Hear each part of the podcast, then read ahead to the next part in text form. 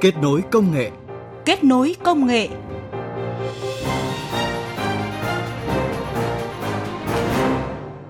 Kính chào quý vị và các bạn. Các biên tập viên Mai Hạnh và Huyền Trang cảm ơn quý vị và các bạn đang nghe chương trình Kết nối công nghệ với một số nội dung chính sau. Mục bàn tròn công nghệ là nội dung thách thức bảo mật an toàn thông tin với người sử dụng, nguyên nhân và giải pháp. Cuối chương trình là thông tin về bãi đỗ xe sử dụng năng lượng mặt trời lớn nhất thế giới sẽ được khai trương tại Hà Lan vào tháng 8 năm nay.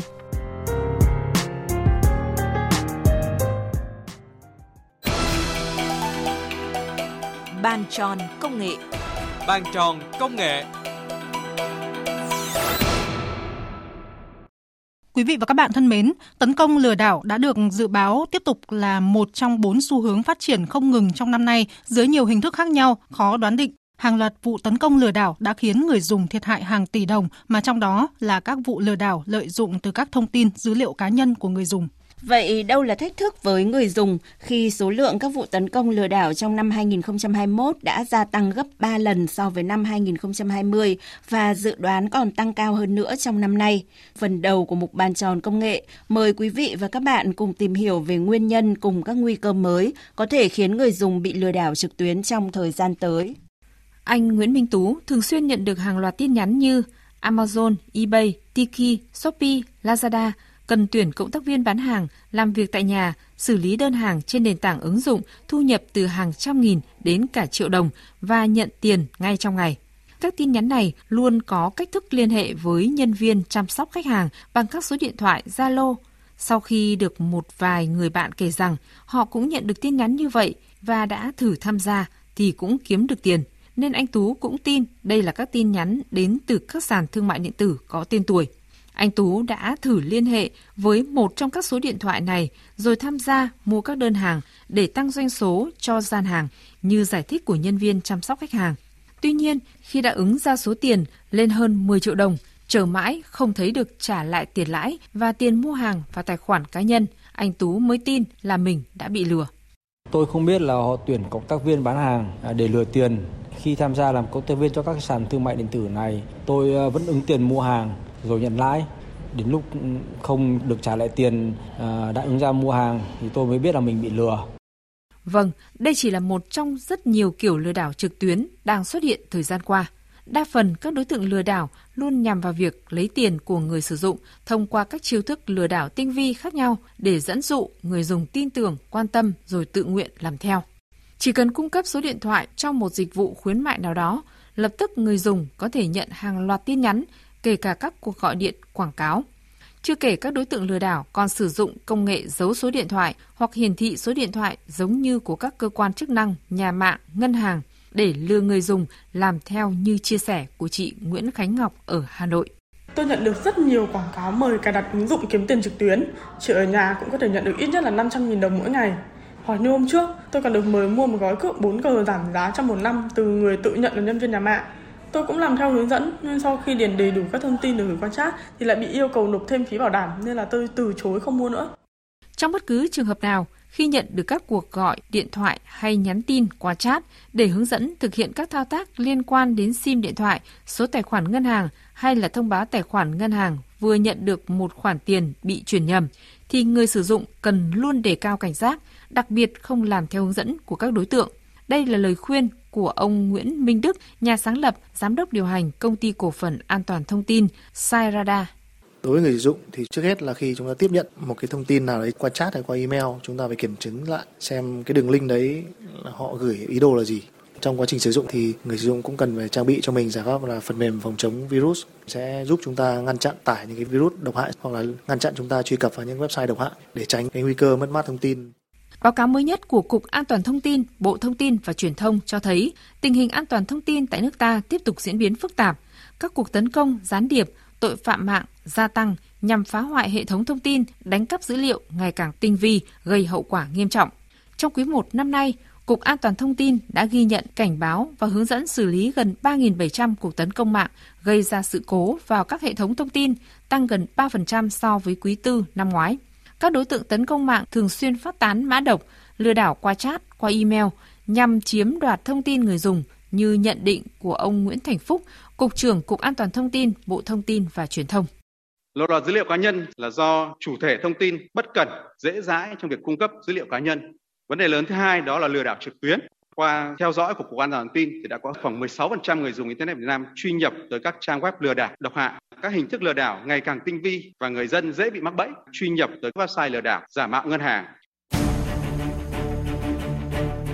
Quý vị và các bạn thân mến, trong năm nay, bên cạnh xu hướng tấn công lừa đảo đã được Cục An toàn Thông tin cảnh báo từ đầu năm, thì xu hướng tấn công có chủ đích kết hợp các biện pháp tinh vi để phát tán mã độc nhằm chiếm đoạt thông tin của tổ chức cá nhân sẽ tiếp tục gia tăng. Thống kê cho thấy, mỗi tuần, hệ thống tiếp nhận cảnh báo của Trung tâm Giám sát An toàn Không gian mạng quốc gia, Cục An toàn Thông tin, Bộ Thông tin và Truyền thông vẫn có hàng trăm phản ánh về việc người dùng Internet bị lừa đảo qua mạng. Đó là chưa kể, rất nhiều người bị mất nhiều tiền, sau đó mới tố cáo đến các cơ quan công an. Đâu là cách nhận biết các dấu hiệu lừa đảo? Làm thế nào để người dùng có thể tự kiểm tra nhận diện những nguy cơ lừa đảo trong muôn vàn thông tin mà họ tiếp nhận hàng ngày? Mời quý vị và các bạn nghe biên tập viên Minh Khánh trao đổi với chuyên gia công nghệ tài chính Trần Việt Vĩnh, Chủ tịch Hội đồng Quản trị công ty Gomin Corp, Tổng Giám đốc công ty FinCredit về các biện pháp phòng tránh bị lừa đảo trực tuyến. À, thưa ông, trước hết thì ông có thể cho biết là à, lừa đảo trực tuyến thì có những cái đặc điểm như thế nào?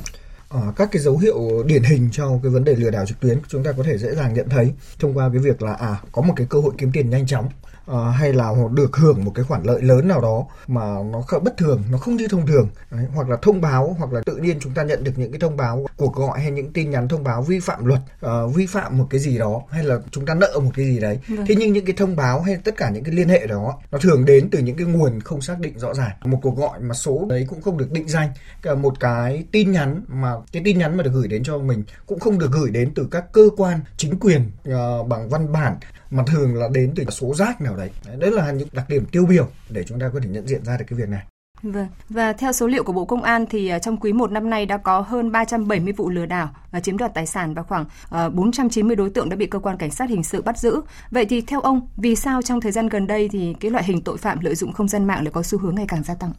Uh, chúng ta phải nhìn nhận một cách như này. Trong xã hội trong cuộc sống của mình luôn luôn tồn tại những cái đối tượng lừa đảo. Các đối tượng lừa đảo sẽ tìm mọi cách để lừa mọi người bằng các hình thức khác nhau. Qua cái quá trình mà những cái năm gần đây về công nghệ thông tin phát triển mạng internet mạng xã hội được phổ cập tỷ lệ người dân sử dụng internet ngày một phát triển. Thì khi cái độ phổ cập về internet đến mọi người dân được diễn ra nhanh rộng như vậy. Thế nhưng mà người dân lại chưa được trang bị những cái kiến thức hoặc chưa được chú ý cảnh giác trước những cái hình thức lừa đảo trực tuyến những cái rủi ro khi mà tham gia vào môi trường mạng internet. Và khi cái điều đó của người dân mà sơ hở như vậy thì cái đối tượng lừa đảo bắt đầu chuyển sang hướng là từ những cái phương thức lừa đảo trực tiếp truyền thống họ dần họ chuyển những đối tượng đó chuyển sang môi trường online ừ. lừa đảo người dân ở trên môi trường online và với cái việc mà phổ cập này, online này mạng xã hội này, cùng với một cái mà trong 2 năm covid vừa qua, thì người dân lại có thêm một cái thói quen, đấy là mua sắm mua bán hoặc là thực hiện các cái giao dịch hay là kể cả các cái dịch vụ công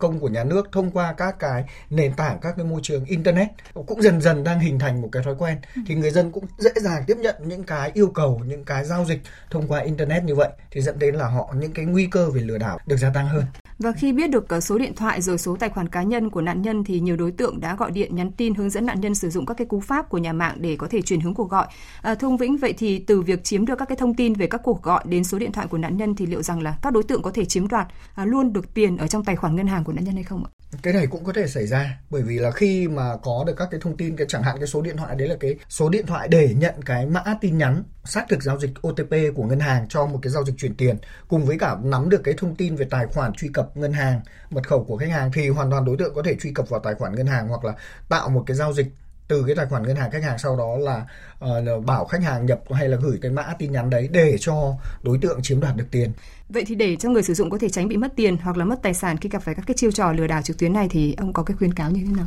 Ờ, có mấy cái vấn đề mà người dân chúng ta cần phải lưu ý để tránh cái việc là mình có thể trở thành nạn nhân của các cái đối tượng lừa đảo. Ờ, cái thứ nhất là chúng ta truy cập vào internet, chúng ta sử dụng mạng xã hội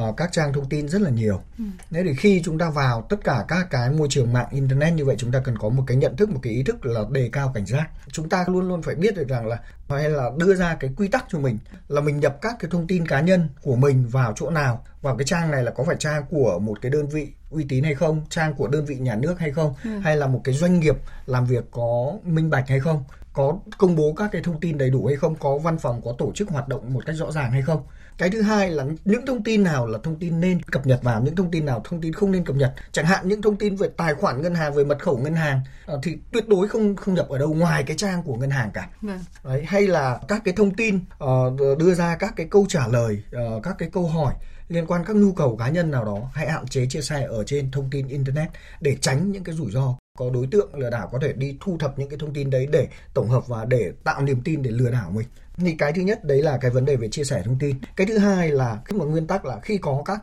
lời mời gọi những cái giới thiệu hay là những cái thông tin liên hệ đến bảo bạn có được cái khoản lợi ích nào đó hay bạn bị vi phạm một cái gì đó thì chúng ta cần phải có một cái thói quen là chúng ta hãy xác thực lại nguồn thông tin xác thực lại người liên hệ với mình là ai xác thực lại đơn vị liên hệ với mình là ai và thậm chí chúng ta phải làm việc trực tiếp ở bên ngoài rồi chúng ta mới thực hiện các cái giao dịch đó vâng. để tránh cái hiện tượng lừa đảo nếu người dân chúng ta làm được những cái việc như vậy thì gần như các cái hiện tượng lừa đảo là được ngăn chặn một cách hiệu quả. Vâng, và là, là chuyên gia nhiều năm kinh nghiệm trong lĩnh vực tài chính công nghệ thì theo ông ờ, người sử dụng thì nên quan tâm đến những cái vấn đề gì khác nữa, nhất là các cái thao tác có liên quan đến tài khoản ngân hàng như là ví điện tử hay là kể cả các cái thông tin cá nhân của họ để tránh rơi vào bẫy ờ, hay là bị các cái đối tượng xấu lợi dụng lừa đảo có thể nói là với các cái tài khoản liên quan đến tài khoản ngân hàng tài khoản ví điện tử uh, cũng giống như là chúng ta cầm tiền ở trong cái ví ấy. Yeah. Tức là chúng ta sẽ không cung cấp cho bất cứ bên nào cả không nhập thông tin ờ, tràn lan ở các cái môi trường internet các trang internet mà không có cái thông tin về doanh nghiệp không có thông tin về công ty đơn vị tổ chức một cách rõ ràng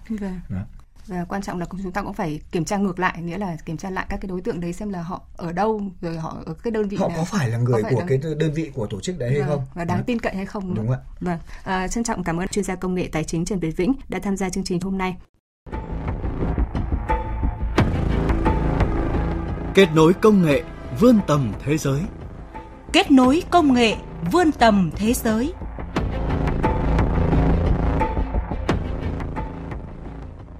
Thưa quý vị và các bạn, lễ hội Lowland ở Hà Lan vào tháng 8 tới sẽ khai trương bãi đỗ xe năng lượng mặt trời lớn nhất thế giới, dự kiến sẽ thu hút hơn 50.000 người yêu âm nhạc. Đây là lễ hội âm nhạc mùa hè kéo dài 3 ngày ở ngoại ô thủ đô Amsterdam với sự tham dự của một loạt nghệ sĩ, các ngôi sao nhạc rock, nhạc pop nổi tiếng thế giới. Trong phần cuối chương trình kết nối công nghệ, mời quý vị và các bạn cùng tìm hiểu về bãi đỗ xe sử dụng năng lượng mặt trời lớn nhất thế giới này qua tổng hợp của phóng viên Đài Tiếng Nói Việt Nam. Trong khi cả thế giới đang hướng tới các giải pháp thay thế năng lượng tái tạo, chương trình lễ hội âm nhạc Lowland năm nay ở Hà Lan cũng tìm cách cải thiện chứng chỉ xanh khi giới thiệu một bãi đỗ xe năng lượng mặt trời ấn tượng. Đây là bãi đậu xe sử dụng năng lượng mặt trời lớn nhất trên thế giới, có diện tích 350.000 m2, được lắp đặt 90.000 tấm pin mặt trời có thể đỗ được hơn 15.000 ô tô. Giám đốc tổ chức lễ hội ông Eric Van Erdenburg cho biết. Ons publiek, dat zijn allemaal jonge mensen. Với tư cách là nhà tổ chức lễ hội, chúng tôi hy vọng công trình xây dựng này có thể là nguồn cảm hứng cho các du khách đóng góp công sức để làm cho thế giới trở nên bền vững hơn. Bãi đậu xe năng lượng mặt trời này có khả năng tạo ra năng lượng lên tới 35 MW, đủ để cung cấp điện cho 10.000 hộ gia đình. Sáng kiến này là một bước quan trọng trong quá trình chuyển đổi năng lượng theo hướng chỉ sử dụng năng lượng tái tạo. Không chỉ tạo ra năng lượng, những tấm pin có thể cho ánh sáng mặt trời xuyên qua để cây cỏ phát triển bình thường, sẽ cung cấp thêm thức ăn cho trang trại gia súc của địa phương. Các nhà tổ chức mong muốn sáng kiến này sẽ truyền cảm hứng cho những dự án khác trong việc kết hợp bãi đậu xe với việc tạo ra năng lượng bền vững trong mối quan hệ giữa ngành công nghiệp âm nhạc và khí hậu. Chương trình kết nối công nghệ xin tạm dừng tại đây. Cảm ơn quý vị và các bạn đã quan tâm lắng nghe. Các biên tập viên Mai Hạnh và Huyền Trang xin tạm biệt. Hẹn gặp lại quý vị và các bạn trong các chương trình sau.